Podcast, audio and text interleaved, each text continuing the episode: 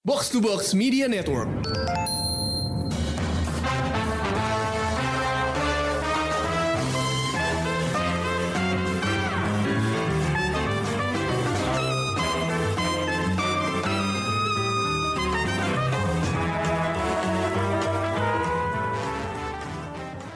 Selamat datang di rumah makan Showbox untuk review film The Menu. Sebenarnya bukannya ganti nama sih, tapi pengen coba ganti mood aja. Siapa tahu suasananya kayak di restoran gitu. Tadi gue udah sebut judul film yang bakal kita review kali ini, The Menu. Film yang dibintangi Anya Taylor-Joy, Nicholas Hoult, dan Ralph Fiennes diantaranya. Dan ini sebenarnya agak aneh sih, karena gue pernah lihat posternya.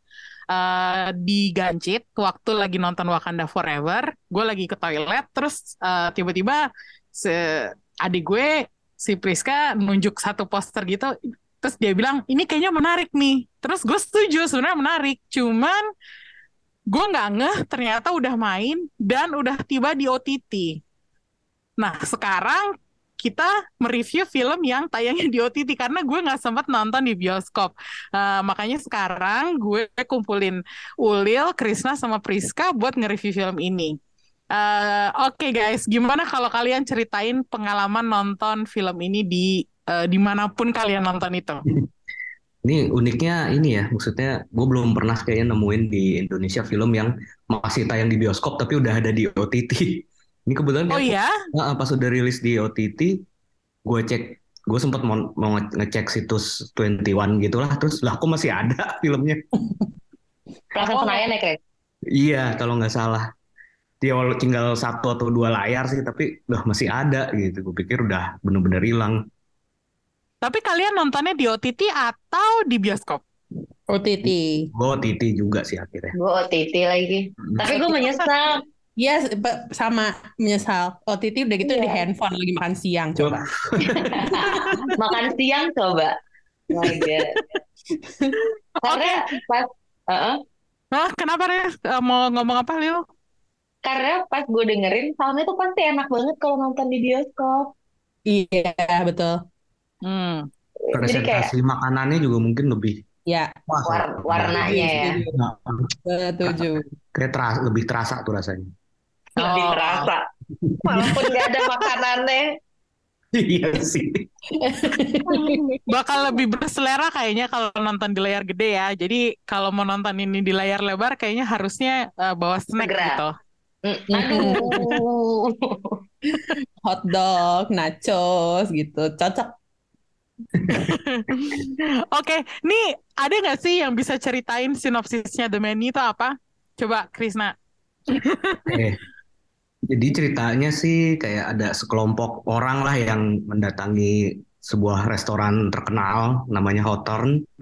Dia itu kayak di salah satu pemiliknya dan yang mengoperasikan kepala chefnya tuh namanya Julian Slowik yang diperanin sama Ralph Fiennes. Terus di antara mereka tuh ada orang-orangnya tuh kayak ada food critic, ada food enthusiast, orang kaya, terus ada apa ya kayak bintang film yang udah nggak laku, usaha tajir gitu-gitu, terus kayak terus lokasinya juga lumayan ini ya apa kayak di pulau pribadi gitu ya yang hanya ada restoran itu, jadi kayak eksklusif banget. Tapi terus ya berjalannya waktu ternyata ada yang tidak wajar di restoran itu. Oke. Itu sinopsis yang cukup singkat tapi menceritakan semuanya ya. Bahwa ada semacam kejanggalan yang ditemukan di pulau restoran itu. Gue pengen nanya nih. Sejak kapan kalian sadar bahwa ada keanehan di pulau tersebut? Dari sejak pertama kali mereka datang kah? Atau di tengah-tengah? Atau gimana? Kalau gue sih mungkin karena gue udah tahu tentang film ini tentang apa juga kali ya. Jadi udah mengendus ada hal yang aneh. Bahkan pas ini karakter Nicole kayak segitunya gitu ya. Walaupun ternyata karakter dia emang lumayan snob dan pretensius gitu ya soal makanan. Iya. Kayak tapi sampai segitunya wah ada apa nih. Tapi terus bener-bener terasa anehnya sih pas penyambutan dari ini karakternya Hong Chau si Elsa. Oh. Kenapa? Anehnya tuh karena sikap dia atau ada yang misterius dari sikapnya? Ya Pastor Island. Iya itu juga. Apa namanya yang si Elsanya bilang kayak this is the home of chef of the chef gitu. Terus kayak dari situ udah mulai kayak ini ada sesuatu nih antara horor yang paranormal karena selain poster yang aku lihat kayak aku nggak tahu nih film jujur tentang apa, cuman tahu kalau misalnya Anya Taylor-Joy, I like her, I wanna watch it, terus udah gitu cuman kayak kalau misalnya trailernya adalah seperti itu, aku malah mikirnya kayak ini agak-agak paranormal apa ya gitu. Dari semenjak itu tuh karena suasana pulau dan restorannya itu ya. Iya, kayak I really thought itu benar-benar kayak yang paranormal kayak misteri agak-agak perzetanan gitu. Kalau Ulil ada feeling nggak bahwa akan terjadi sesuatu yang aneh atau lu udah nyari berita duluan? Gue tidak mencari tahu sih, bahkan gue nggak nonton trailernya juga, jadi kayak biar surprise. Kalau buat gue yang bikin mulai creepy adalah waktu satu persatu disebut namanya, dipanggil itu loh, yang waktu guest list awal-awal. Oh iya, kenapa itu mereka bisa tahu? Hong Chau udah mulai kayak, lo siapa? Lo nggak ada di list gue, si Marga kan? Kayak, wah, serem nih, udah mukanya lemu ya. Itu misalkan nggak ada bedak-bedaknya sama sekali. Dari situ gue mulai ini sih.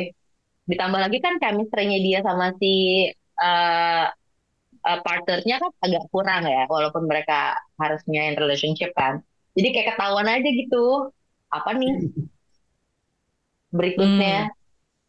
Ya berarti lumayan cepet ya kita menangkap bahwa something is wrong di pulau itu gitu. Kalau Emi sama sih, dari awal mereka datang aja udah atmosfernya kayak, udah aneh gitu. Atmosfernya aneh dan waktu mereka datang ke itu smokehouse yang ditanyain kalau misalnya disimpannya 153 hari itu kenapa gitu. Terus si Elsanya jawab kan kayak iya apa intinya lo bisa mati gitu. Kalo tapi kayak sehari gitu ya, sebelum atau setelah sehari aja tuh. Iya. Kayak harus banget ya lo ngejawab kayak gitu. Kalau di kehidupan nyata nggak ada kali restoran yang ngejawab kayak gitu loh.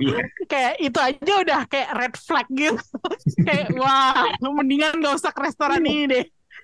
Gitu. Restoran aja ada red flag-nya ya. Takut. Nah itu dia. Nah tapi kalau misalnya kita ngelihat karakter-karakternya dari awal kan itu udah banyak ya yang kita lihat. Ada si sotoy, si nggak peduli gitu, terus seafood kritik yang yang harus banget pakai bahasa berbunga-bunga gitu, atau ada 3 cowok bisnismen yang kasar, yang rude gitu.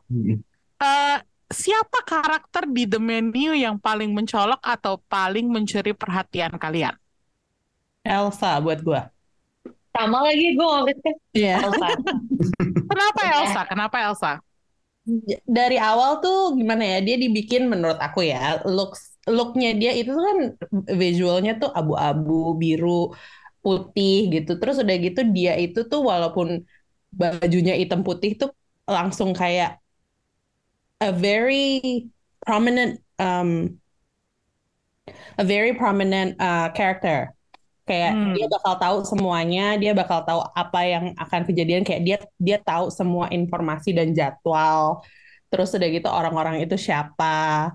Terus udah gitu caranya dia ngomong ke pendatang restorannya tuh juga kayak manis tapi galak.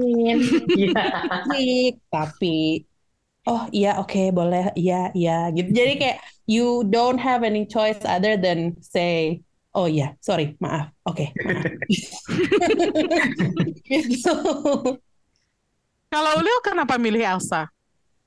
Karena menurut gue dia tuh dari awal karakternya kuat dan konsisten.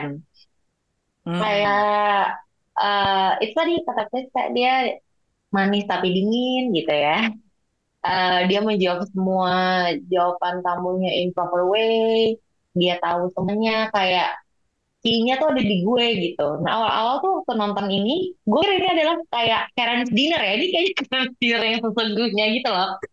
Karena awalnya judes banget ya, tapi dia tidak, emosinya tidak meluap-luap, bikin penasaran aja sih sama orang ini gitu. Sampai akhirnya ke belakang, ternyata dia juga punya ambisi yang diketahuin sama Margot kan, kayak lo nggak bisa ngegantiin gue di sini gitu. Oh ternyata dia ambisius itu juga dan loyal itu juga sama chefnya gitu. Insecure juga kayaknya itu. Iya benar-benar itu sih. Karakternya cukup kuat dedikasinya, ya, saking dedikasinya jadi kayak pokoknya gue harus cuman ini harusnya pokoknya gue yang pegang kendali gitu. Oke. Nah kalau Krishna nih sukanya sama siapa nih? Kalau di antara cast salah satu yang paling mencuri perhatian emang si Elsa, tapi kalau gue tetap si Chef Slowik sih. Oh Chef Slowiknya ya? Iya karena gue lumayan suka nonton dokumenter Chef's Table. Dan menurut gue si Ralph Fiennes nih lumayan berhasil menampilkan chef-chef top dari restoran Michelin gitu segala macam ya. Betul. Kayak perfeksionis, intimidatif ke customer-nya segala macam ya kayak gitu sih. Gue bisa melihat itu sih di si Slowik ini. Apalagi pas itu sih, terutama pas dia menarasikan makanannya tuh, setiap dia menyajikan sesuatu kan terus dia menarasikan, terus tepuk tangan gitu kan. bukan tepuk tangan ya, cuman clap sekali gitu aja, terus kayak semua langsung kode kayak presence-nya tuh kuat banget gitu menurut gue sih. Itu, di sini Ralph Fiennes emang menunjukkan kaliber dia sebagai aktor kelas atas ya. Iya. Kayak di sini penampilannya menurut gue cukup flawless dan padahal dia ekspresinya juga nggak banyak loh, sama kayak Elsa. Iya. Ekspresi dia nggak meluap-luap gitu ya. Tapi terasa kan karisma atau intimidasinya gitu segala macem. Iya, betul. Dia itu menggambarkan dengan sempurna semua chef yang pernah di-feature di Chef's Table. Itu tuh kayak, ya maksudnya gini, ini satu kesatuannya memang si Ralph Fiennes sebagai chef Julian Slowik, cuman ada momen-momen tuh yang kayak, oh ini nih kayak si yang di episode ini, kalau misalnya orang udah nonton ya, bagian ini tuh dia kayak si chef yang ini, kayak itu it reminds me so much of a lot of episodes in Chef's Table. Terus yang kayak gue jadi ngakak sendiri kayak oh my god. ini dibuat jadi bual-bualan buat mereka maaf. Iya benar. Mungkin ini terbantu sama keterlibatan ini juga kali ya, David Gelb kan ternyata terlibat juga di sini sebagai second unit director. Jadi untuk shot makanan segala macam tuh dia involved di situ. Mereka cukup bagus sih risetnya menurut gue. Ya, dari bajunya ngambil chef misalnya. Terus bahkan kalau nggak salah trainingnya bener-bener. Bahkan kalau nggak salah si Priska sempat bilang ada satu frame yang seakan-akan mengolok-olok si Chef's Table karena saking miripnya gitu ya yang shot akhir itu buat penonton Chef's Table apakah merasa tertampar? Gue ngakak aja sih. Ngakak sih ya, nggak tertampar juga sih. Karena gue juga kalau nonton Chef's Table kayak suka rada oke. Apa tuh maksudnya? Hah? Ya. Apa tuh maksudnya Chris? Suka agak pretensius. Lebay. Iya gitu. Tapi ya itu kan bagian dari emang kulturnya emang kayak gitu ya. Iya betul. Sebenarnya kalau kita ngomong karakter yang pretensius itu kan jelas-jelas Nicholas Hoult ya. Iya.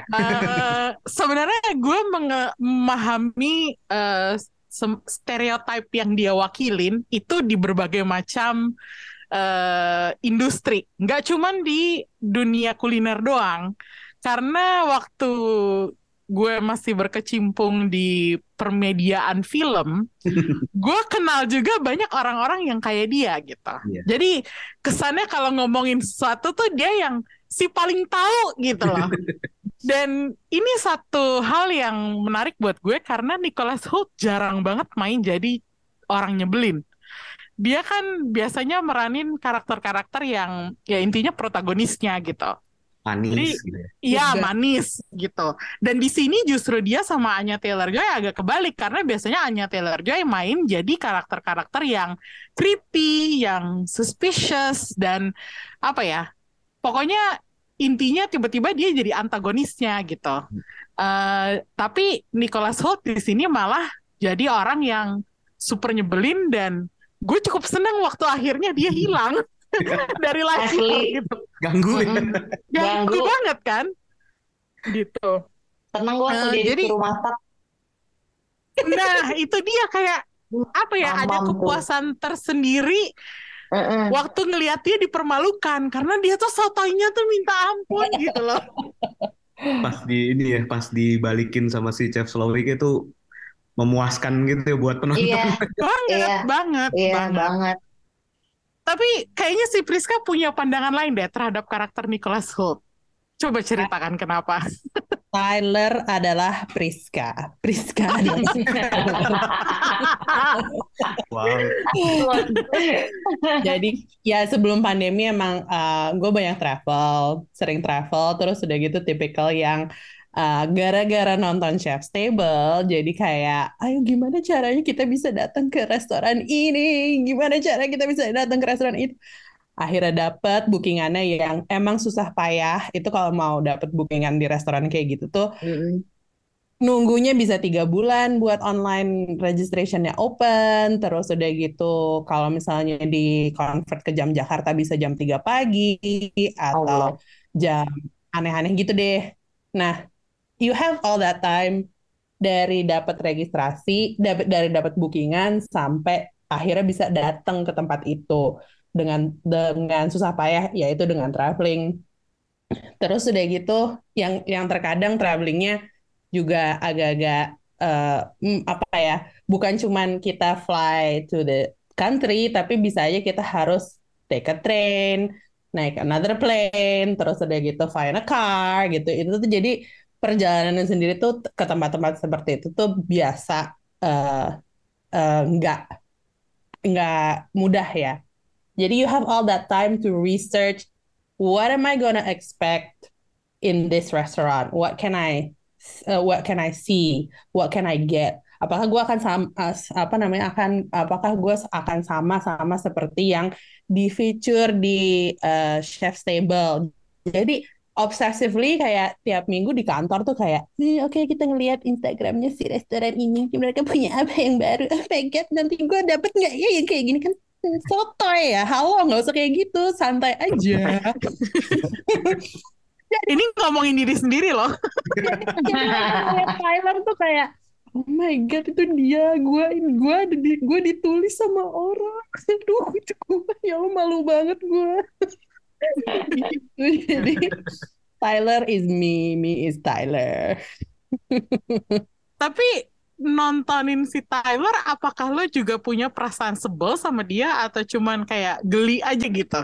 Nonton film ini adalah momen Tyler disuruh masak terus dipermalukan. Kayak in my own time, nonton di depan nonton pakai handphone gitu, terus udah gitu yang kayak dengan, terus momen itu momen kita pertama ketemu Tyler yang di dock dia ngomong kayak jangan ngerokok nanti nggak rasanya kayak gini, gue yang kayak ini kok gue ya.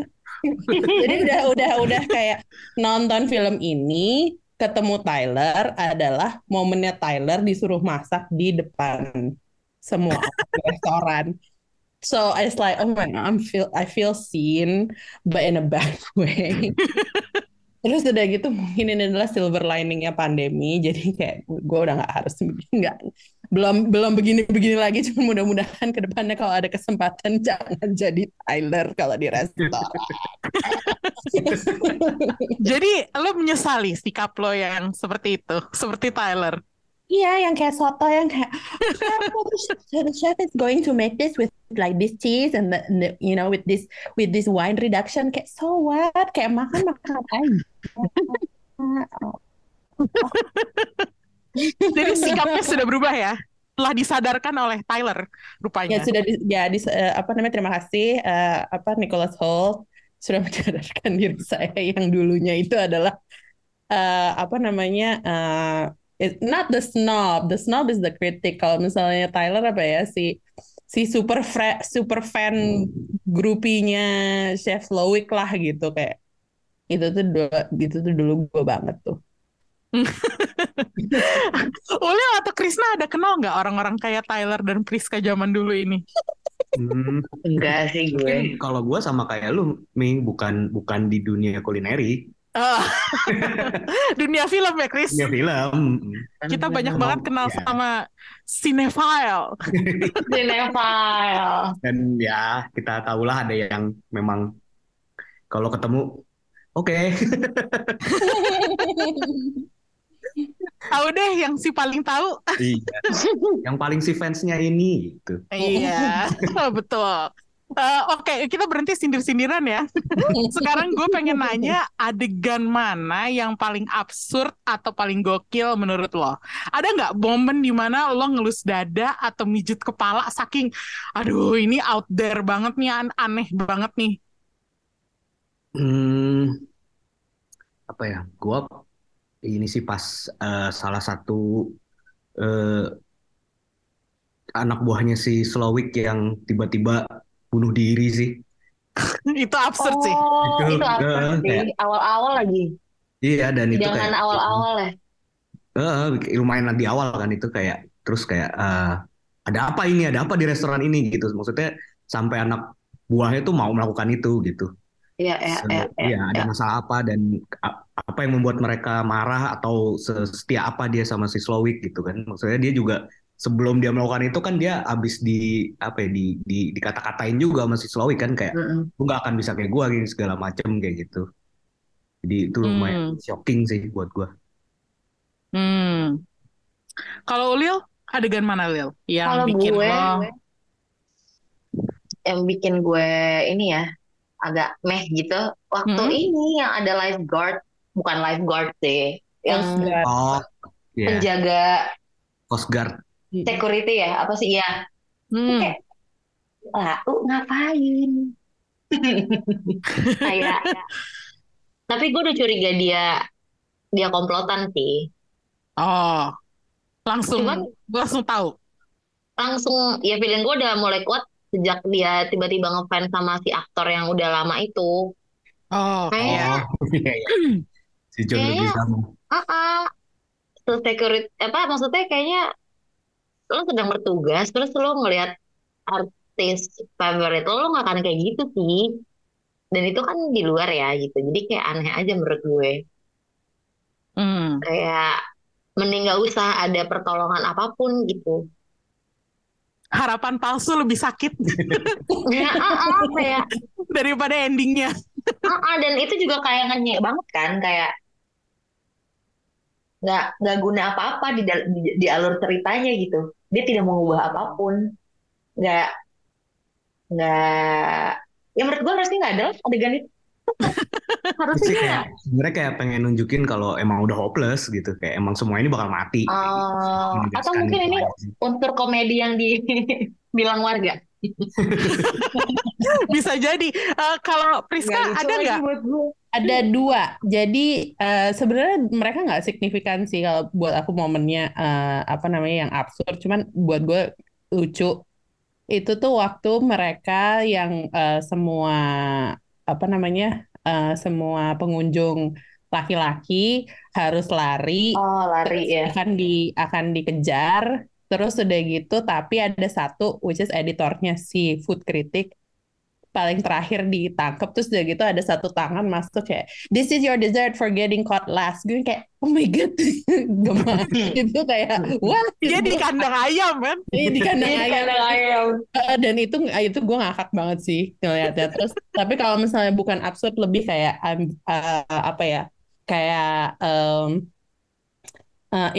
very impressed itu tuh kalau misalnya dia tepuk tangan, si Chef Slowik-nya tepuk tangan, terus semua kitchen teamnya tuh langsung kayak jadi kayak militer gitu ya, kayak terus udah gitu dia kayak gitu semuanya langsung baris, langsung baris gitu, terus waiting in 5 minutes, yes chef. Wah itu sih kayak that's very it looks very great aja sih.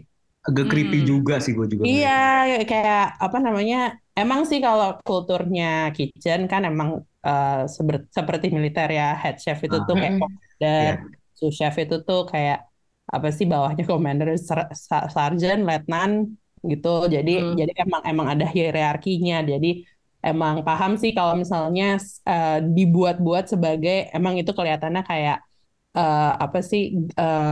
movementnya orang militer banget gitu. Cuman very impressive kalau si direkturnya juga insert that untuk memperlihatkan bahwa si chef Slowik ini adalah ya udah nih, udah lo ikutin nih orang aja kayak gini gitu. Tapi kan ditampilinnya lumayan over dramatis gitu ya. Yeah. Kayak molok-molok juga gak sih? Benar banget. Apa namanya? Karena kan emang kayak chef yang terkenal sangat galak kayak Gordon Ramsay gitu kan. Ya emang lo di dalam kitchen tuh ya udah cuman bisa ngomong yes chef, no chef, yes chef, no chef. Tangan besi ya. Oke. Kalau buat gue adegan paling absurd tuh sebenarnya ada dua juga sih.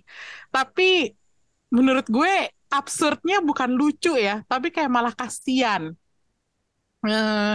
Yang absurd banget itu adalah waktu dia menyajikan roti tanpa roti. Oh iya, makan minyak. Itu gue merasa segitunya kah kultur restoran mewah? Kalau itu kayaknya lebih mengolok restoran hipster yang apa sih kayak deconstructed burger yang kayak gitu-gitu tuh. Iya.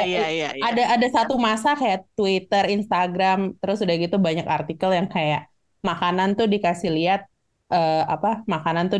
kayak jadi spagetinya 1 gelas, meatballnya 1 gelas, terus saus merahnya 1 gelas, kayak yang aneh-aneh kayak gitu.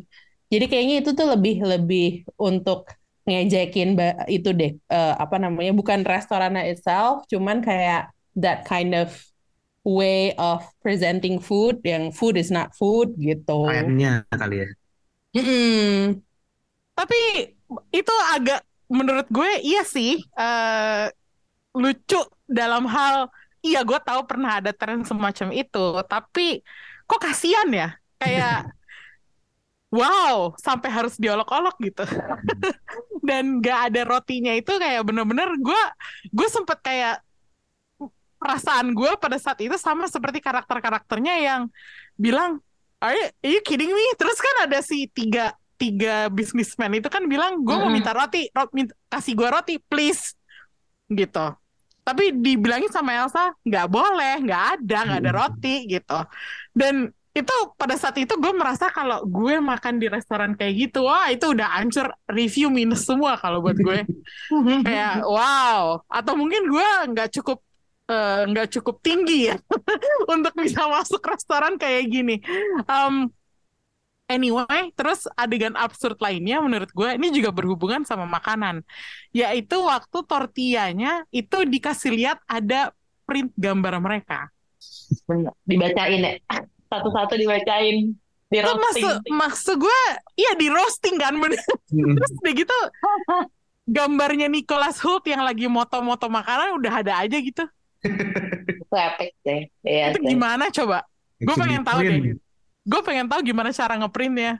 Absurd aja buat gue. Kayak wah, ini maksudnya apa lagi? Kayak cara mereka menyindir sesuatu tuh gue akuin cukup pintar, tapi untuk orang awam kayak gue itu gue merasa this is so weird gitu loh, kayak ini aneh banget gitu. Gue nggak ngerti apakah ini perasaan yang sama seperti kalian atau enggak, tapi gue merasa aduh aneh banget gitu. kayak bikin gue geleng-geleng kepala sampai pengen tahu ini kenapa sih dibikinnya kayak gini gitu. Gitu. Sekarang yang pengen gue tanya, apakah ada menu di The Menu yang pengen lo cobain? Atau malah nggak pengen lo cobain gitu? Yang terakhir. Cheeseburger. Cheeseburger with fries. Itu doang yang menarik. Itu doang yang bener ya? Yang lain ya. Ada satu sih selain cheeseburger yang kayak lumayan penasaran aja gitu nih, ini Tylernya keluar nih. Tylernya keluar. Yang bagian kalau nggak salah nomor 1 banget yang amuse bush dia itu scallop. Jadi warga ini adalah pencinta seafood ya. Jadi ngelihat scallop tuh yang kalau misalnya ngelihat di supermarket premium tuh kayak mahal banget gitu. Jadi gue ngelihat yang kayak oh my god gendut, terus udah gitu kayak ada single tuh Tylernya keluar tuh.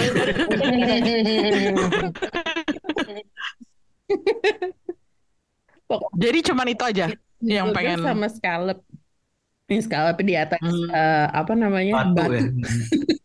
Atas batu. Oh, oke. Okay.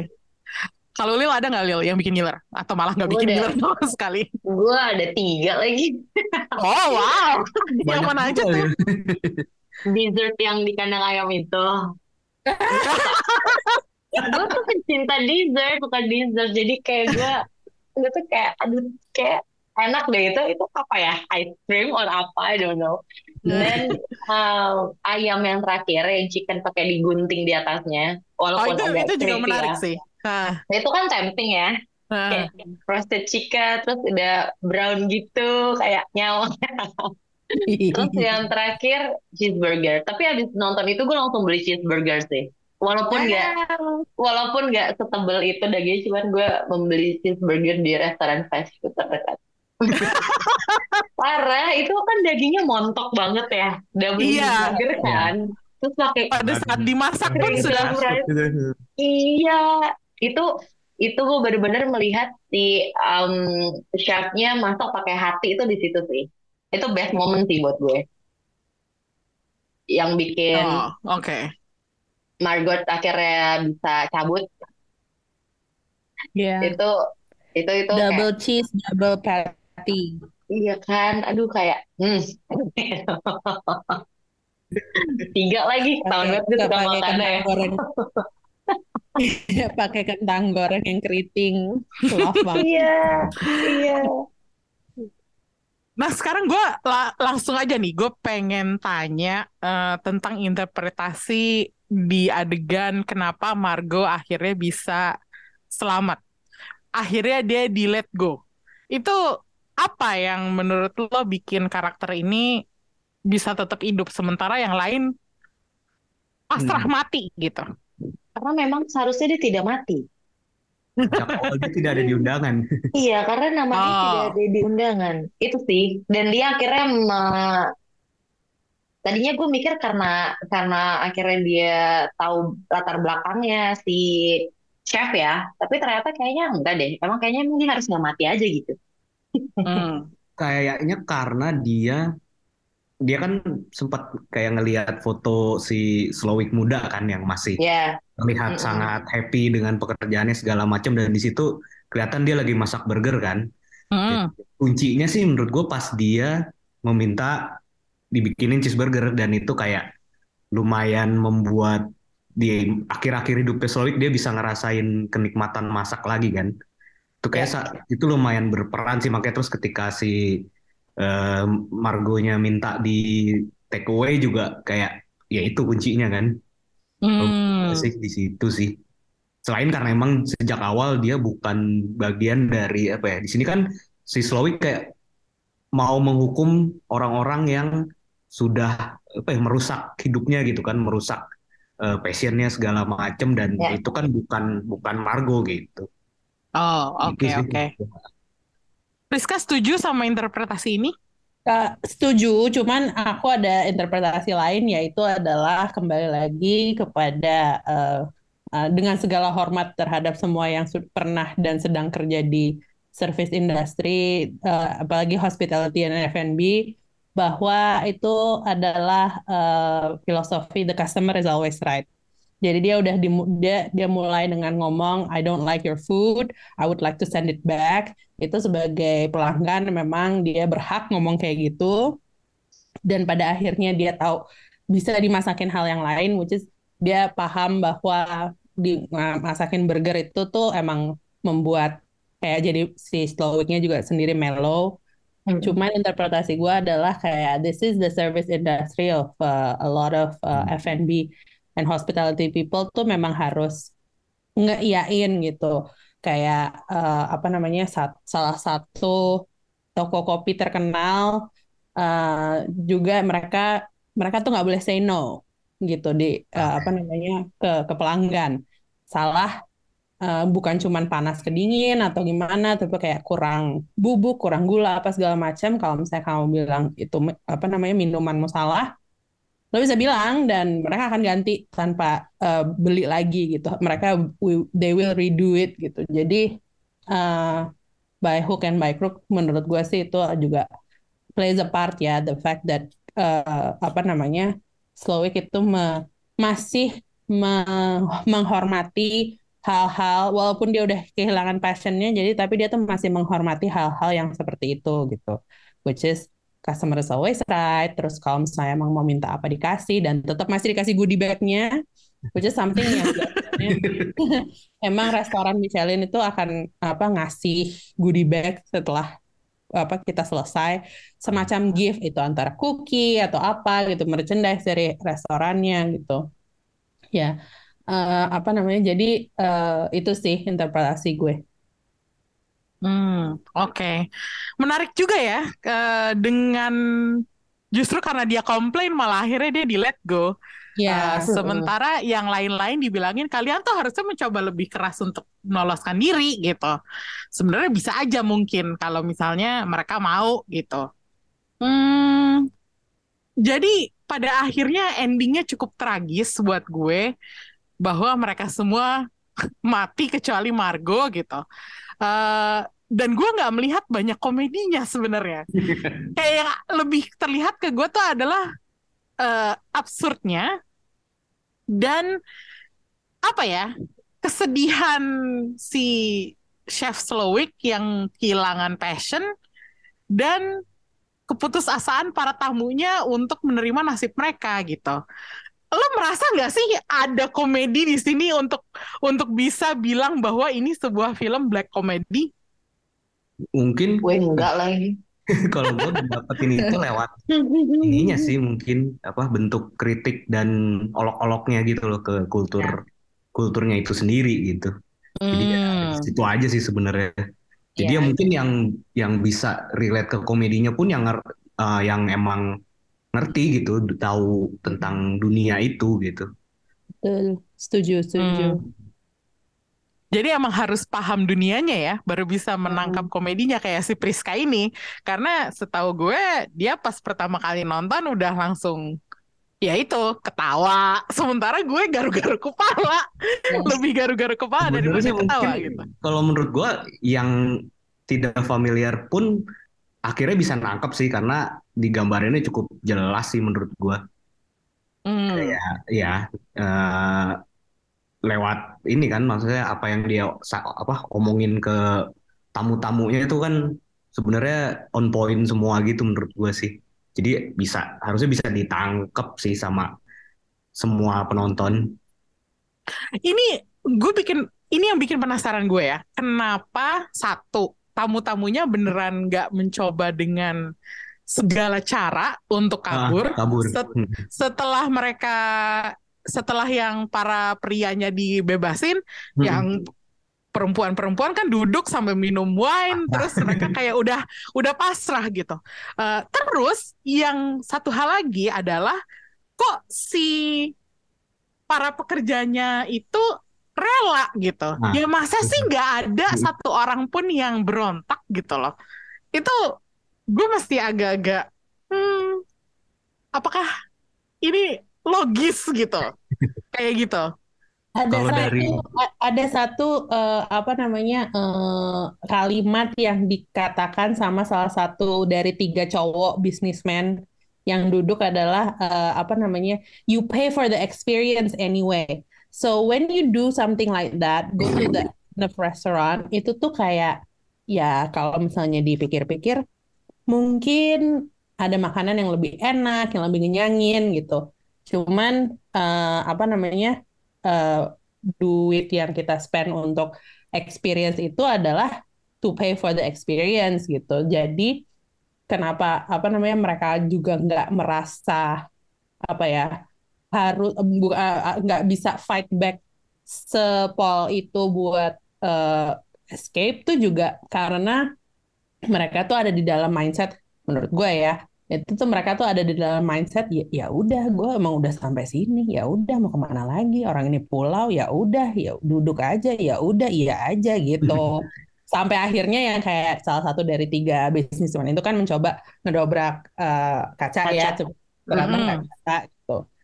Terus udah gitu emang dikasih kesempatan lari, cuman akhirnya ditangkap gitu. Cuman kayak mereka tuh orang-orang kayak ya udah sih emang gue udah agree mau ke sini, ya udah emang gue udah bayar sampai sini gitu. Seperti itu sih, kayak itu lebih kayak mindsetnya orang-orang itu aja sih menurut gue. Tyler kembali ber. Tapi kalau bener kayak gitu tuh kasian banget sih. Gak, soalnya kayak lo mau bayar 500 euro gitu kayak and I did. Cuman kayak ya udah gitu terus udah. Jadi ya yang hal-hal yang spesial tuh di situ tuh juga udah di kayak ya udah nggak bodo amat gitu loh, udah kayak ya udah ya. So ya terus gimana? Ya udah. Gitu. Spesial sampai mati. Kenapa Chris? Gimana menurut lo? Gue sih ngelihat kalau dari tamu-tamunya sih ya memang kayak mereka akhirnya juga mereka udah mencoba tapi kayak ternyata emang gak ada jalan keluar gitu kan, lokasinya juga di pulau sendiri gitu. Tapi emang gue lebih penasaran ke anak buahnya sih. Apakah mereka merasakan nasib yang sama gitu, merasakan kehancuran yang sama seperti Slowik, makanya mereka juga siap untuk mati gitu istilahnya segala macem. Nah itu yang lumayan nggak tahu sampai terakhir nggak gitu ini sih, nggak gitu tergali semua sih. Cuman beberapa aja yang memang jabatannya cukup tinggi ya di dapur itu yang memang ternyata merasakan hal yang sama, hidupnya hancur karena profesi ini segala macem. Tapi yang juru masak yang lainnya itu yang kenapa sampai rela juga sih gitu. Kalau orang-orang gitu ya, beberapa orang yang emang pengen banget kerja buat satu chef, satu restoran, kayak banyak teman-teman gue juga yang kayak gue pengen banget kerja di restoran ini gitu, kayak gue pengen banget kerja sama chef ini, kayak si ceritanya si sous chef yang akhirnya bunuh diri itu gitu. Jadi tuh emang orang-orang bukan generalizing ya, cuman kayak kenal banget beberapa orang yang emang ambisinya mau banget ngikutin satu chef yang punya restoran di Dubai atau punya ini di Singapura gitu. Jadi tuh emang tipikal orang yang ambi untuk kerja. Itu tuh end game-nya mereka tuh adalah untuk bekerja buat si chef A di restoran gitu. Jadi menurut gue itu tuh lebih bagian itunya, dan ini nih lebih similar to bagaimana orang-orang itu kayak di cult, in a cult. Wow. Jadi dia tuh juga udah kayak agak-agak meng-convert orang-orang ini bahwa kayak si cooks yang lain ini, line cook yang lain tuh juga kayaknya tuh udah di brainwash atau dikasih informasi yang salah bagaimana gitu. Jadi namanya juga island, terus si Elsa juga dari awal udah ngasih lihat kayak kita semua di sini tidur di satu tempat gitu, kita don't go off the island gitu. Jadi kelihatan banget tuh itu agak-agak cult way of life gitu yang emang udah ekstrim cult sosialnya tuh ya udah situ-situ aja. Jadi apa yang si petingginya ngomong, petuanya ngomong, ya itu yang akan mereka lakuin gitu. Serem juga ya. Ternyata dunia industri kuliner itu nggak sepenuhnya apa ya? Ya di semua industri juga sama sih, nggak sepenuhnya pasti nggak sepenuhnya bagus gitu. Yeah, tapi kalau it's not all roses and fine foods gitu, semuanya ada toksiknya gitu. Nah itu dia. Jadi ini yang gue penasaran dengan nonton film ini, apakah Priska menyesali atau enggak pernah jadi salah satu peserta Master Chef Indonesia? Hah? Oh iya. Iya. Priska itu adalah peserta Master Chef. Iya, makanya film ini kena banget di dia. Iya. Enggak, karena masak adalah salah satu hobi masih sampai sekarang. Itu bahkan karena pandemi bisa jadi kayak masak di rumah, terus udah gitu ya emang jadi lebih jarang ke restoran gitu, dan apapun yang dipesan dari restoran tuh semua sekarang lebih ke yang familiar gitu, comfort food. Cuman enggak sampai yang kayak oh I regret ngikutin something yang super like a competition apa gimana gitu, kayak I don't think I have the ambition to be someone like Elsa atau mungkin kayak pengen jadi seorang Chef Slowik tuh enggak, karena balik lagi alhamdulillah masih seneng masak buat kayak dapet kalau ada yang tahu dapat scallop murah kasih tahu ya guys. Terus kalau misalnya kayak ada ternyata si supermarket ini ada lobster diskon gitu, kayak mari kita coba, masih ada excitement yang gitu-gitunya tuh gitu. Jadi makanan dan relationship with food buat gue sih masih fine-fine aja gitu, kayak we are really besties. Harusnya seperti itu emang ya. Ya betul. Kayak emang masak tuh karena suka dan karena pengen menyajikan itu untuk ngasih makan ke orang-orang gitu kan. Iya. Memberi kesenangan ke orang lain gitu. Iya betul, karena ada artikel yang lumayan terkenal sih kayak, dan ditulis sama celebrity chef yang udah almarhum sekarang, Anthony Bourdain. Pernah baca di Vanity Fair bahwa bahkan ada chef di Perancis yang kehilangan Michelin star-nya dia dari 2 ke 1 apa 3 ke 2 tuh dia kayak end his life gitu, kayak bunuh diri gitu. Itu sangat devastating gitu buat mereka gitu. Jadi apa ya, the strive for perfection juga ya tidak ada yang sempurna. Ya itu salah satu hal yang dibilang juga sama si Chef Slowik kan gitu, kayak nothing is perfect gitu. Jadi iya betul. Jadi untuk apa sih ya, terus at the end of the day kita bisa experience Michelin star yang top 50 best in Asia, terus udah gitu apalah yang kritik semuanya suka, cuman kayak sambal ulek di bawah juga sama nasi sama tempe atau telur ceplok juga enak kali gitu. Itu dia, buat gue nggak perlu makanan mahal, cukup ketoprak deket rumah aja udah cukup buat gue gitu. Nih kita ngomongin makanan terus dari tadi, semoga pendengar Showbox nggak lapar ya dengerinnya. Yang jadi pertanyaan terakhir gue, mungkin Ulil bisa bantu gue jawab. Ini film ini hype-nya besar nggak sih buat lo? Kan lo yang sering memantau sosmed kan, kedengeran nggak pembicaraan tentang film ini? Padahal sebenarnya kalau dipikir-pikir filmnya bagus, filmnya cantik, yang main atraktif, aktor-aktornya bagus semua, dan banyak makanan yang bisa diperbincangkan. Tapi gue merasa nggak begitu denger.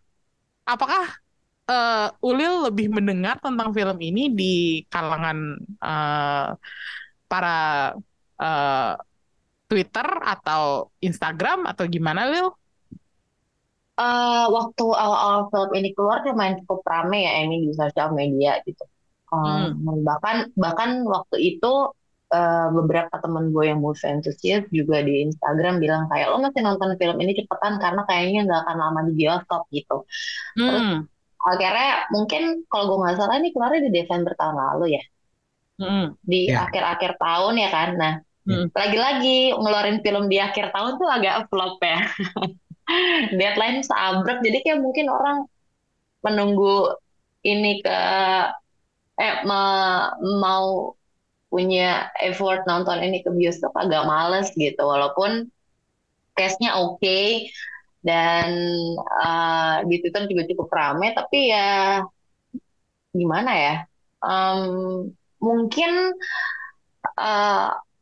sulit mendeskripsikan film ini sih menurut gue, kayak misalnya akan lebih gampang kayak misalnya kita ngedeskripsiin film trash yang ada di Disney Plus gitu, Hannibal, psikopat gitu kan. Kalau kayak The Menu ini kita bingung gitu kan, ini film apa sebenarnya gitu. Iya, betul. Jadi sulit untuk dideskripsikan, walaupun banyak yang bilang kayak ini film psikopat nih gitu kan, walaupun ini thriller kuliner. Thriller kuliner bener banget. Kuliner, tapi bener sih gitu. Kayak pas nonton gue sih seneng ya kan, film gue ya bunuh-bunuhan. Cuman jenis film gue banget psikopat gini. Cuman nih bingung gitu mendeskripsikannya tuh apa gimana. Jadi makanan nih dari daging manusia atau gimana gitu kan. Jadi menurut gue highlight dari film ini tuh sulit diterima sih, sulit digambarin gitu. Jadi orang bingung. Jadi gimana sih The Menu tuh gimana, di chefnya ngebunuh orang apa gimana gitu kan.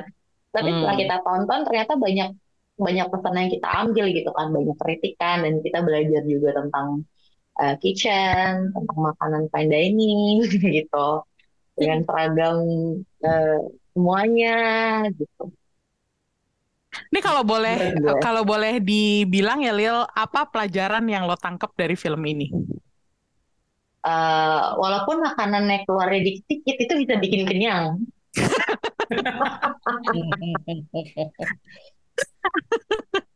Kalau Krishna, apa pelajaran yang ditangkap dari film ini, Kris?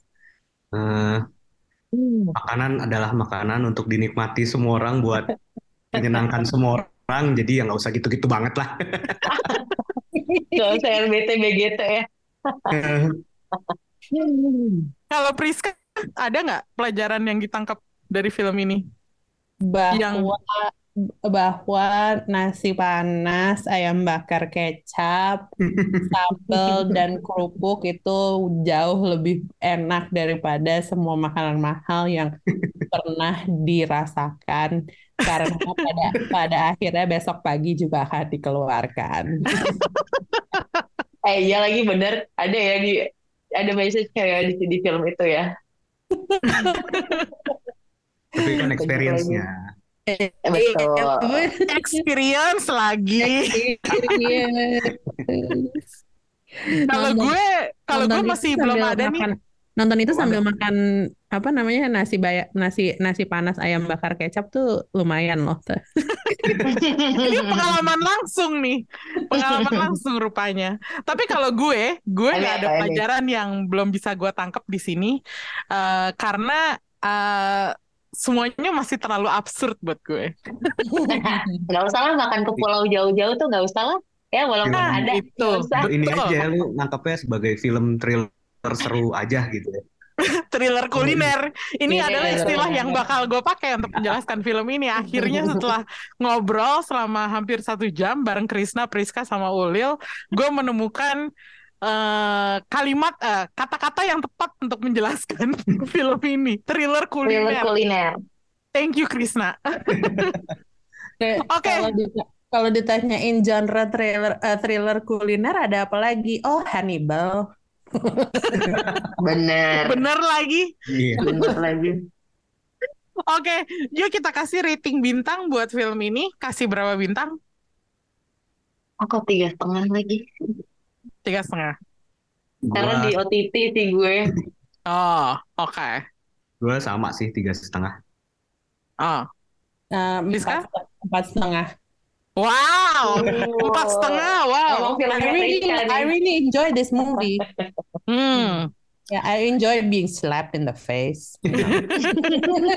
Karena paling relate ya. Iya, paling relate.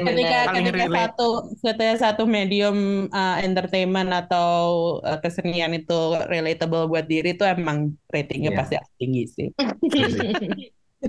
Kalau gue pengen ngasih 4 bintang, soalnya penampilan cast-nya luar biasa. Dan yang itu tadi gue bilang, Ralph Fiennes tuh flawless banget di sini, dan semua karakter yang diperanin oleh para aktor di sini tuh apa ya? Lo bisa menemukan either diri lo atau teman lo di dalam mereka gitu. Jadi terasa familiar aja. Gitu. Jadi begitulah review kita tentang The Menu. Thank you banget Priska, Krishna sama Ulil udah nemenin gue. Berikutnya kita akan mereview sesuatu yang lain lagi. Tapi semoga sama lezatnya seperti sajian kita kali ini. Thank you guys. Bye bye.